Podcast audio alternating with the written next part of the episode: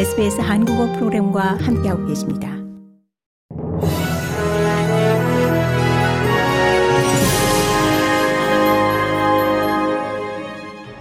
(2024년 2월 5일) 월요일 아침에 SBS 한국어 간추린 주요 뉴스입니다.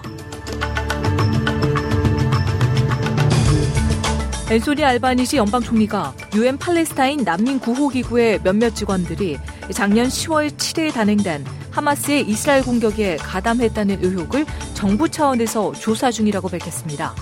호주는 이 의혹과 관련 지난달 영국과 미국, 캐나다와 함께 해당 기구에 대한 자금 지원을 중단하는 국가의 대열에 동참했습니다.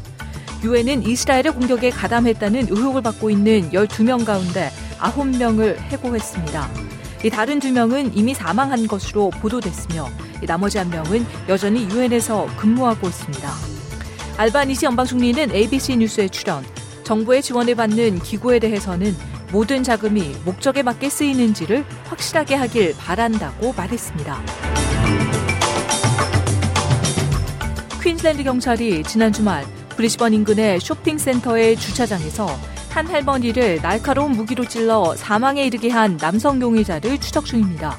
입스위치 인근 레드뱅크 플레인스에서 6살 된 손녀와 함께 쇼핑 중이던 70대 여성은 쇼핑센터의 지하 주차장에서 가슴이 찔려 즉각 사망했습니다. 당시 함께 있던 손녀는 다행히 다치지 않았습니다. 경찰은 이 용의 남성이 강도짓을 하려다 이런 일을 벌인 것으로 보고 추적 중입니다.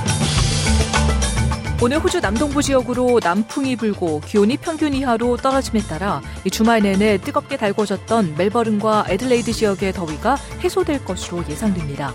아들레이드와 스드니 일부 지역은 주말 동안 40도가 넘어가는 무더위를 겪었고 일부 지방 지역은 이를 넘어서기도 했습니다. 호주 중부 지역으로부터 불어온 뜨거운 공기는 뉴사스웨주주와 남호주 지방 지역으로 기온을 상승시키며 일부 지역에는 기온이 44도까지 올라가기도 했습니다.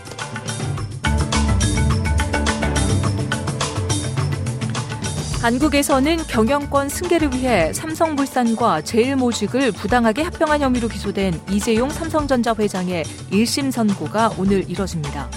삼성의 부당 합병 의혹 수사는 지난 2018년 11월 증권선물위원회 고발로 시작됐습니다. 이 회장 측은 줄곧 혐의를 부인하고 있지만 앞서 대법원이 두 회사 합병을 두고 승계 작업의 일환이라고 적시해 선고 결과에 관심이 쏠리고 있습니다. 이상 이 시각 간 출인 주요 뉴스였습니다. 뉴스의 나혜인이었습니다.